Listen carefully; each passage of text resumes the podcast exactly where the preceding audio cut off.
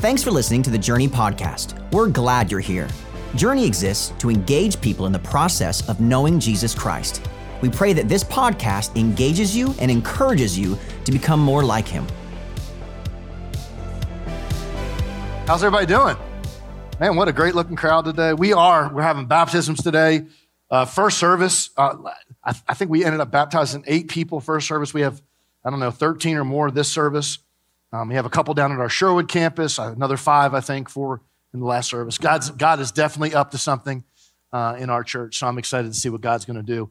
Uh, my name is Bobby Smith. I know that we have a lot of guests today. I'm the lead pastor here, and I get the privilege of continuing week two of our series uh, that we're talking about life's greatest question. And it's a question that a lot of us have. And I just want you to think through it for a second because you've probably asked yourself this question at some point in your life What on earth am I here for? Am I here just to occupy space? Am I here to just go through troubles and, and struggles? Or is there an actual God given purpose that I have? And one of the things that we said last week is that you were made, I was made, you were made on purpose for a purpose. Let that sink in for a second. That you were not just kind of like, you know, things coming together. God formed you in your mother's womb before he, you know, even knew or she even knew that was going to happen and knows the hairs on your head and knew what you're going to look like and what you were going to be. And that's how God is. God, as a matter of fact, he says literally specifically that he knew you in that moment. Like he created you in the image of God. Let that sink in for a second that we were created in the image of God. And one of the things we said last week is not only were we made on purpose, for a purpose, right?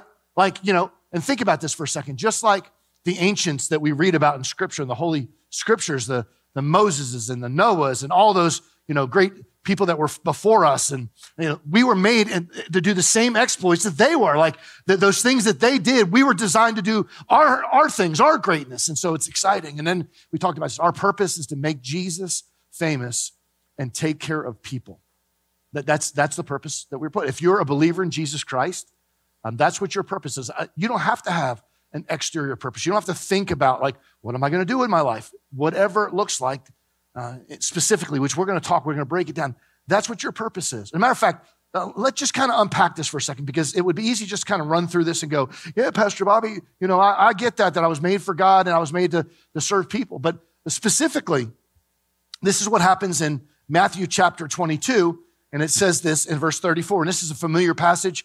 Lots of us have read this before. If you've never read it before, there's this kind of conflict that's happening between the religious leaders, the Pharisees and Sadducees, and Jesus. They're trying to catch him in something about, you know, worshiping on a Sunday or healing or working on a Sunday. And this is what it says. But when the Pharisees heard that they had silenced the Sadducees with his reply, they met together to question him again. One more of them, an expert in religious law, tried to trap him with this question Teacher, what is the most important commandment in the law of Moses. Now, just stop right there. The law of Moses is the Ten Commandments, right?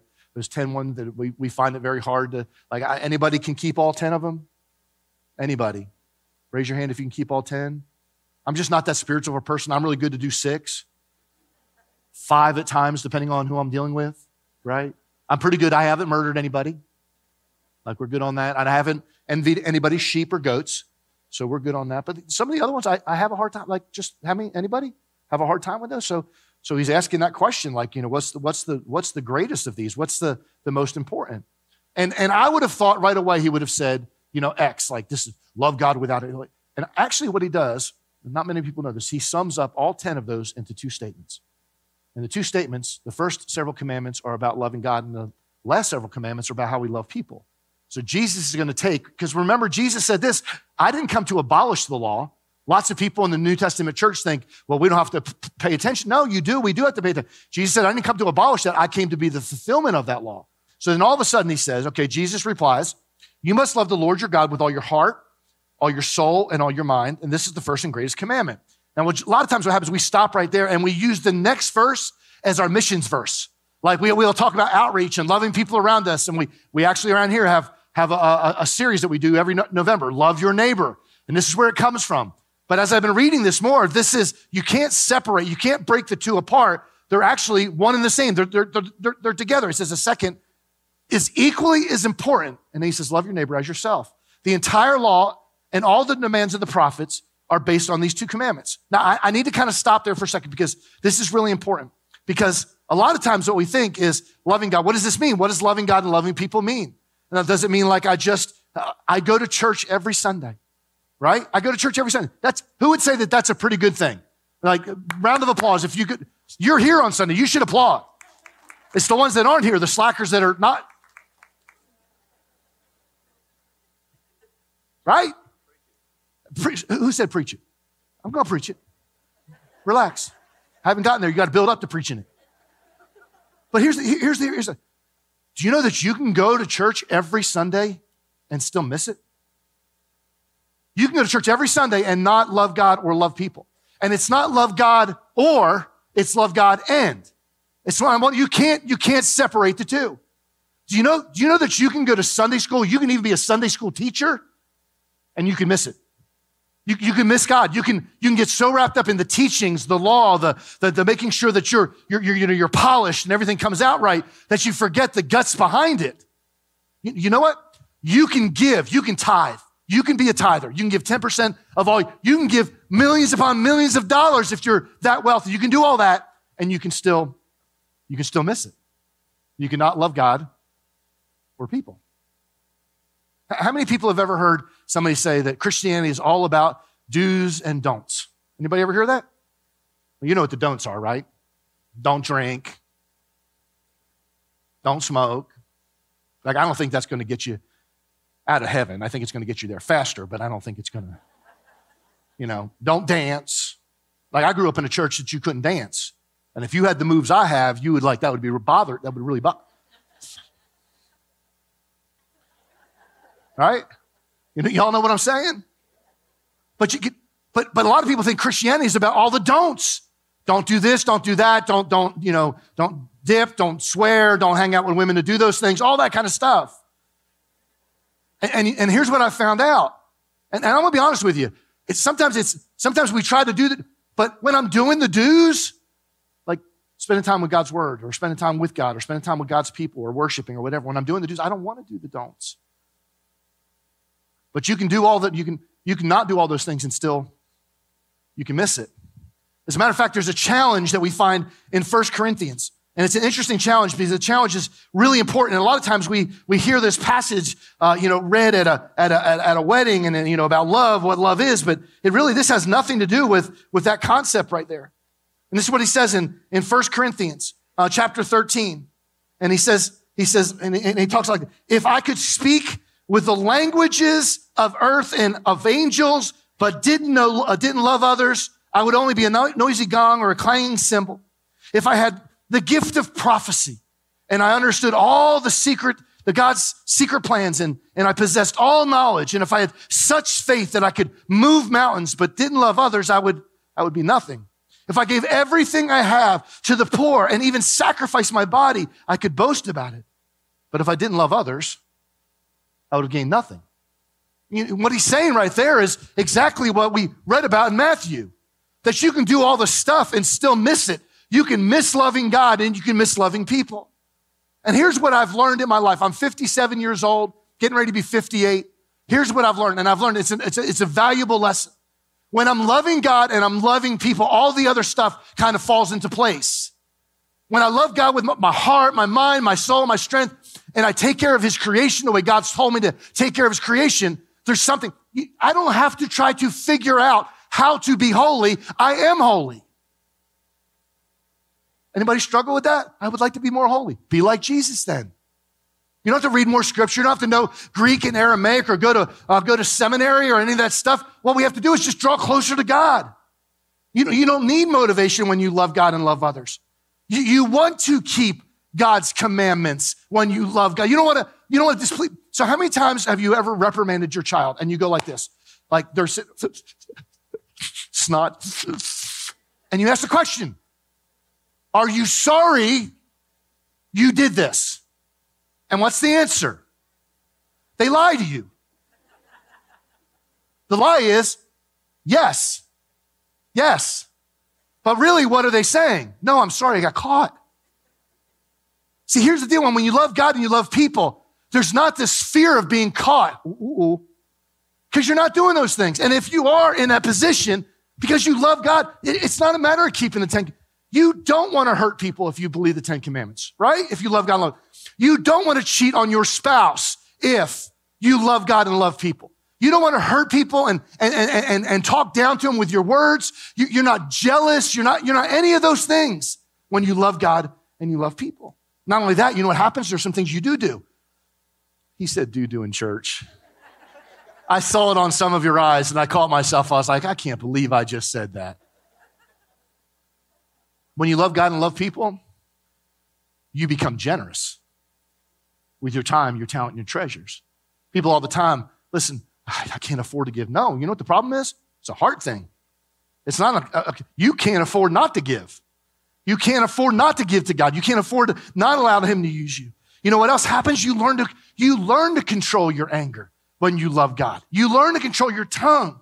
You learn, all of a sudden, you know what? You want to help people that are hurting. You want to be a part of their lives. You want to feed those who are hungry. You want to encourage those that are discouraged. That's our purpose. That's why we were put here to love God and to love people. Now, here's what I want to say, and then we're going to kind of dive into the next just a couple minutes. That's our purpose. But there's another tension that we have. Everybody in this room has it, okay? Everybody, there's a tension.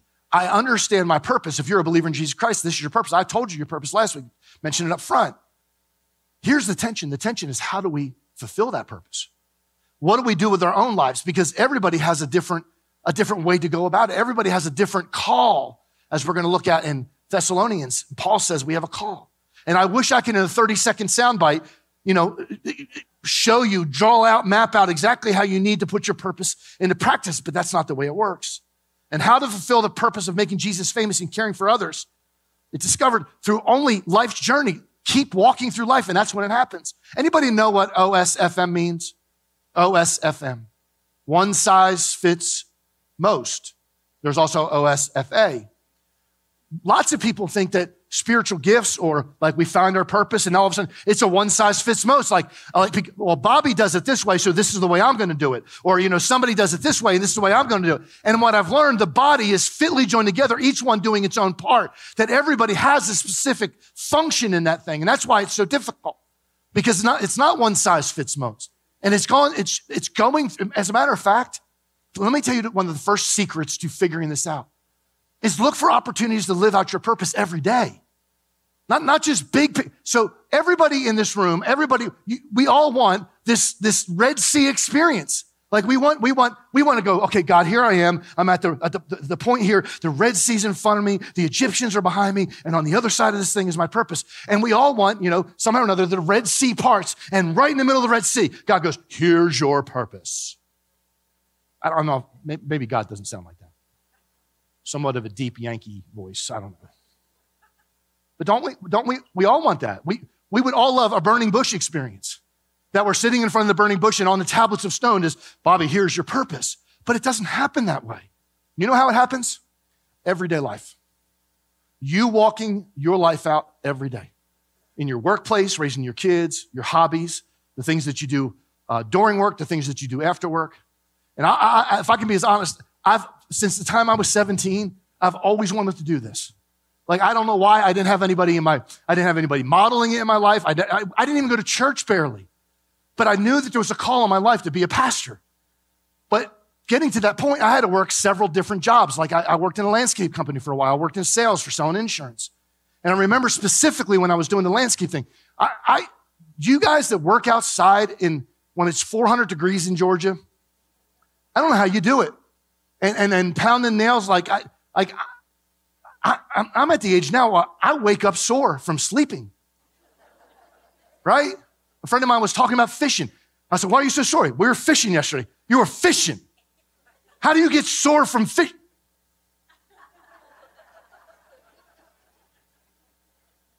I mean, maybe fishing is a full contact sport now and I missed something. But I remember in the middle, like I, I work for a Christian guy. He lives in this town. He actually comes to our church. And I remember it was, it was really cool because I could share my faith. I could share my faith all the time. And, and we would go to, um, we would go to di- lunch as a, as a team, like there would be 15 or 20 of us, and we would go. Uh, how many people remember Ryan's Steakhouse? Man, the best ever, the best yeast, yeast rolls. I mean, that Barf and Puke Golden Corral has nothing on. But man, they had the big, big and they, oh my gosh. I want a yeast roll right now. But we would go there and, and we would pray together. As, and, and these are lots of non-believers. I mean, lots of people didn't know Jesus from, you know, Adam's house cat. And every week we would sit digging ditches and we would, you know, be laying sprinkler lines out or, you know, putting sod out and we would be talking about Jesus. And after, and I thought for, for years that nobody was listening. You ever felt like that? Probably if you have kids, you feel like that. Like they're not listening.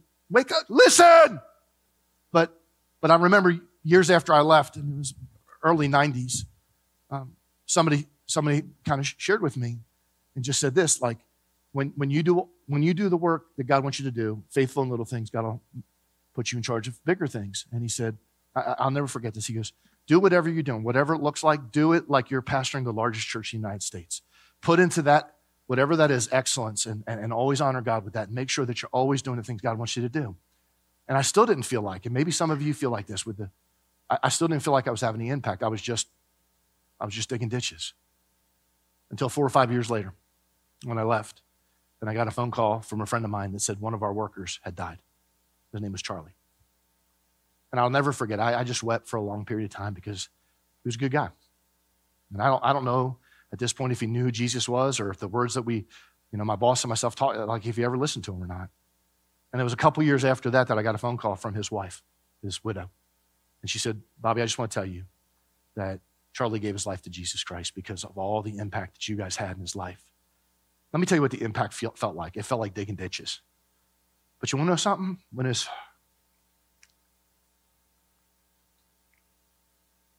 when his heart on this side of eternity stopped and his eyes shut on this side of eternity, I guarantee you, they opened on the other side of eternity. And regardless of how faithful he was to whatever we call Christianity, there was a moment in time where he asked Jesus to be a savior, and I believe he is walking on streets of gold right now. It's the midst of the everyday that sometimes we overlook because we look, we're looking for the extravagant, we're looking for the big thing, and that's just not the way God does it most of the time. So, when you understand how to fulfill your purpose, you pursue it every day of your life. Watch this. Whether you get paid a little, paid a lot, or get paid nothing, the purpose is bigger than all that. Amen. Here's another thing. We need to learn to look for opportunities to live out our purpose every day. And not only that, but we have to remember that we all have a purpose to fulfill. Every one of us in this room has a purpose to fulfill. Second Thessalonians, Paul is talking to the church at this point. And he says this in verse 11. So we keep on praying for you, asking our God to enable you to live a life worthy of, what does it say? His, what's the word? This isn't rocket science. Science. It's call. Now, when I was reading that, for a long time in my life, I only thought certain people were called. But he's talking to the entire church of Thessalonica. He's saying, You have a call, that in your life there's a call. And, and, and, I'm putting that in, just like I said last week, that everybody has a purpose. Everybody in this room has a call.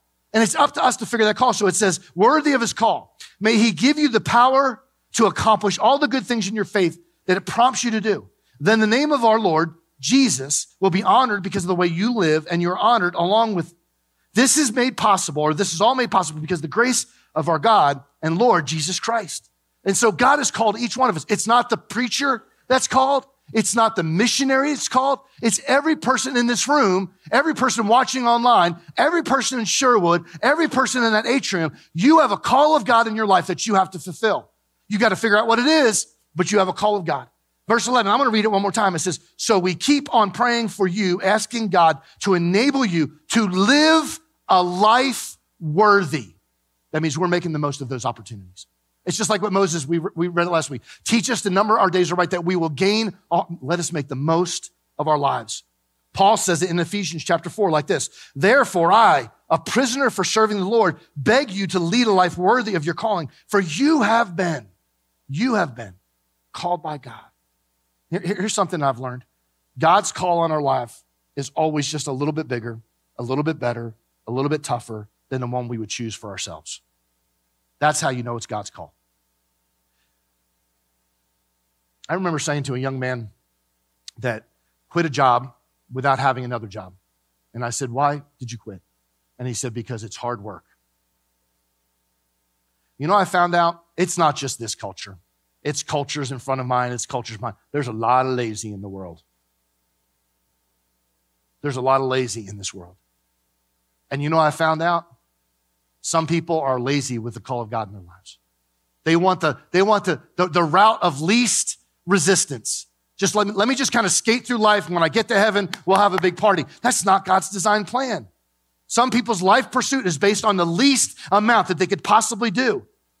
But, here's the deal. When God's placed a call of, on, on your life, his calling begins right where you're at, and it may be difficult. It may be hard at times. Listen, you may not be doing what you want to be doing right now the rest of your life, but do it as good as you can do it. You're called to do it that way. This may, you may not be sitting in your dream job right now, or you may not be sitting in your dream ministry right now, but you know something? Do it the best that you possibly can. Because people outside are watching. That's part of our call, doing things excellently. That's what it says in Colossians. Work willingly at whatever you do as though you were working for the Lord rather than for people. Hey, at the bottom line, at the, at the end of the day, yes, Journey pays my paycheck, but you know who I'm working for? SRS may be paying your paycheck, but you work for him. Whatever, whatever place you work at, the school system, Columbia County, you may be, but you work for him. And we're, we're called to make his name famous and love people through that calling. Let me, let me tell you another thing. This is so powerful. The needs around, people say all the time, well, how will I know? What, what, what, what how will I know? The needs around you, right in your circle, will prompt you how to live out your purpose. Those, those things that you see with the people that are one arm's length, you don't, now there's certain people that are absolutely called to go overseas, but you know that's not the majority of us. The majority of us are called to reach the people one arm's length from each of us, right in our little circle, our community groups. This is what it says. So, so we keep on praying for you, asking God to enable you, watch it, to live out a life worthy of his call. And then it says, may he give you power to accomplish. This blew me away when I was reading this. All the good things your faith, what's that next word? Prompts. Where are you prompted at? Dealing with people every day of the week. You're prompted by the need that you see over here, the need that you see right here. It tugs on your heart, the need that's over here, the kids that need to be served, the, the, the, the pe- people in prison, all that right here. I have a friend of mine, and he was telling me this. He goes, the, the, the need around me prompted me so much that I determined that that's where God wanted me to be. And maybe, and this was this, like he was saying, there's, there's, I got my work hours. He said, but I'm talking about my after work hours, the things that I do with my life. Um, a friend of mine, he's a, a, a corporate accountant and he does big, big companies. But his need around him, he sees a need that people that can't afford an accountant, somebody to help them walk them through a process of whether it's just, you know, getting out of debt or whatever it is. So he offers for like a hundred dollars. And if they can't afford it, he's got scholarships for people that pay. For people that are down there, you know, people don't have the money to get that kind of service done. It, listen, I don't know why we, anybody accountant in this room? Nobody. Good. Oh, one person way back in the back. Raise your hand real high. Be proud. I don't know why. Like, I'm sure it's exciting. 100 minus 30, 70. I'm not trying to minimize your job. Thank you for what you do. But it would kill me. If you want your, if you want to owe the government lots of money, let me do your accounting. Or if you want to get back a lot and end up in jail, let me do your accounting. He says it's a call. I have another friend. He works full time. He works 50, 60 hours a week in, in just, just, it's a good job. He makes good money. But you know what he does every night when he leaves work? He goes down to prison and he's trying to somehow or another rehab these people that are getting out of prison just to get them into a position where they can function in, in, in society. Oh my goodness. And I can go on and on and on. I know teachers that do it off hour. I know, I know, like, it's amazing to me. You know why? Because something has prompted their spirit from the people that are right around you. So the question is, what's prompting you? What's the thing that, listen, I'm, I'm going to tell you, we can hide from God's calling. We can not listen to God's calling. But I'm telling you, in the middle of the night, when the Holy Spirit wakes you up and starts tugging, you can't ignore that. He will keep waking you up every night after night after night after night after, and some of you are shaking your head because you're going through it right now.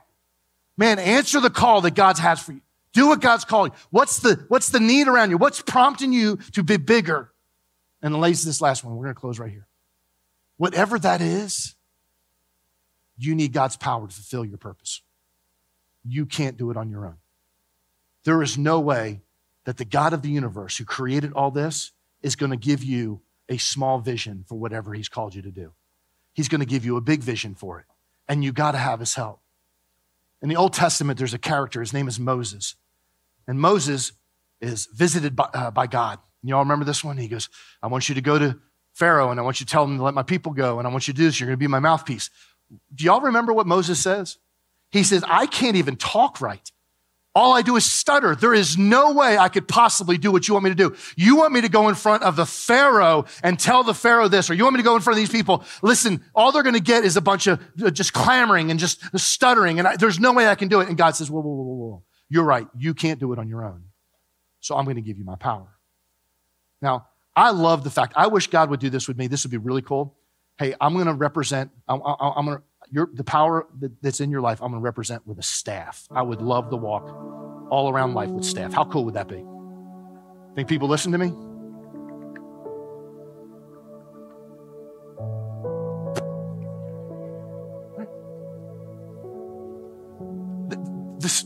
The, staff wasn't the power, by the way. The staff was the representation of the power that God had already given Moses to not just talk straight, but be bold. This was after, by the way, this was after he killed somebody. Like there was, there was enough excuses not to be used by God.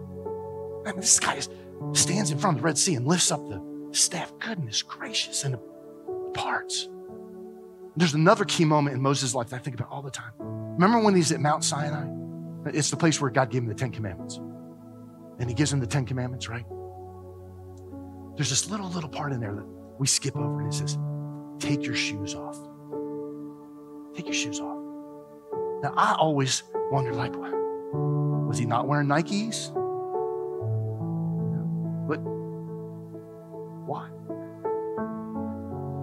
Moses' sandals were taking him everywhere that Moses wanted to go. And God was saying to him this I'm giving you my power, but now you're going to go everywhere I want to go. and your feet are going to tread on holy places and you can't you can't be in that same frame of mind thinking that you can do it your way you've got to do it my way. So take off the shoes. And i think in a spiritual way a lot of times god is telling us take off the shoes. The ones that take you where you want to go. The ones that take you to the, the place a, a lifestyle of ease or a, a lifestyle of complacency. And he's saying what you're going to do is going to be hard and holy. But when you do it, you're going to have a satisfaction like you've never had before. And somehow or another, in the process of our lives, going through everyday life, God is going to intersect us. The Holy Spirit's going to speak to us. And I'm telling you, if you can do it on your own, it's not God's dream. It's when you get to that moment when you go, there's no way, no way in heaven that I can get this done. I'm a big football fan, and I was flipping through the stations, and it was a, a biography on a guy. Some of you may, may recognize his name. His name is Jon Kitna. Jon Kitna was went to a little small school in um, Central Washington, and he got drafted. He was the only one from the school that ever get drafted. And Seattle Seahawks drafted him as a quarterback. He ended up playing, I think, 16 years, made bazillions of dollars, like just buku rich, right? Even in the times where there was, a, I think his last contract was like 30 million dollars. I could live on 30 million. Anybody else want to? I'll split it with somebody if you can find it for us, right? Now, let me ask can I ask a real serious question? If you retire and you're a bazillionaire, what are you doing?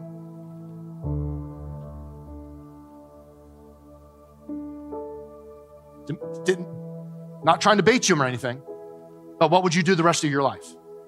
Costa Rica? Peace out, everybody. Jon Kitna, millionaire, decides that he's going to teach school in an inner city school system. And he said, God doesn't give us all these dreams and gifts and talents and abilities and money and funding and all that kind of stuff for us to sit back and retire. He wants to use it for his glory and his kingdom, to make him famous and reach the need of the people around us. I'm just telling you. I'll be in Cancun working on my soreness fishing.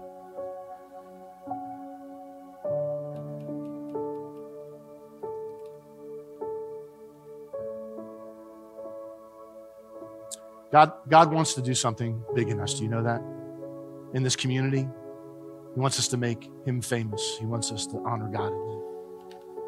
I love the way, and it says in Ephesians chapter 3, and we'll just kind of close right here. Now, all glory to God, who is able, through his mighty power at work within us, to accomplish infinitely more than we can ask or think. Glory to him in the church and in, and in Christ Jesus through all generations forever and ever. He's calling us to be, he's calling us to be big in the communities that we live in. He's calling us to find our purpose, the way we can make him famous and execute that purpose. And that tension really isn't a tension anymore when we realize what we're called to do. That you were put on this earth to do something spectacular for him. Somebody say amen to that. Live your life with a sense of purpose. I can be honest, we're having baptism today, and this is my favorite thing we do at Journey. I love I love everything else too, but I love Night to Shine and all it. And the reason it holds such a special place to me is I was 17 years old. It was 1982, going into my senior year of high school. And um, I had asked Jesus to be my Savior uh, on the baseball field. And one of the players led me to Jesus, and I wanted to go and be obedient. And so I decided I was going to be baptized. And in the pools of baptism, while I was leaving my dead man down, I was coming to life anew. God spoke to me about what I do now. At 17 years old, God spoke to me. And so I know the symbolism of all this. We're leaving the dead man in, but I also believe this is a moment where God speaks to people, where God speaks purpose and vision. And my prayer today is I think we have 13. I bet you we have more than that when it's all said and done. But God wants to speak purpose and vision. And so in a minute, what we're going to do is we're going to have a party in this place. People are going to go down into that water and they're going to come up brand new with purpose. They're going to go over there. I, I got videos of this. They end up going over to the atrium. They walk through here, and there's a there's a line of people on the other side that are applauding them as they're coming across that way. This is a party. This is the public, the public's display of what's going on on the inside of these people, and we should be celebrating. And that's why I think we think it's an act of worship. It's going to be an exciting time. Amen. Let's pray together. Heavenly Father, it's in this quiet moment right now that we want to honor you. And, and I know, I know we talked about Jesus today and we talked about what you've done for us. There's going to be people today that walked in this place that maybe up to this point never heard you. Today they're making a decision. Right this very moment, they're making a decision to follow you. They want, they see something different. They want, they want what somebody around them has. And maybe they didn't come prepared, but God, you're going to do something, and maybe even in in this moment do something that will cause them to obey you, to step out in faith today and become baptized. God, I thank you for the people that are already here, that are, are acknowledging the fact that you have done something in their lives and we get to celebrate. What an honor and a privilege it is to be a part of this. In Jesus' name we pray. Amen. Thanks again for listening today. If you need prayer or want to talk to someone about taking your next step, email us at nextsteps at journeycommunity.net.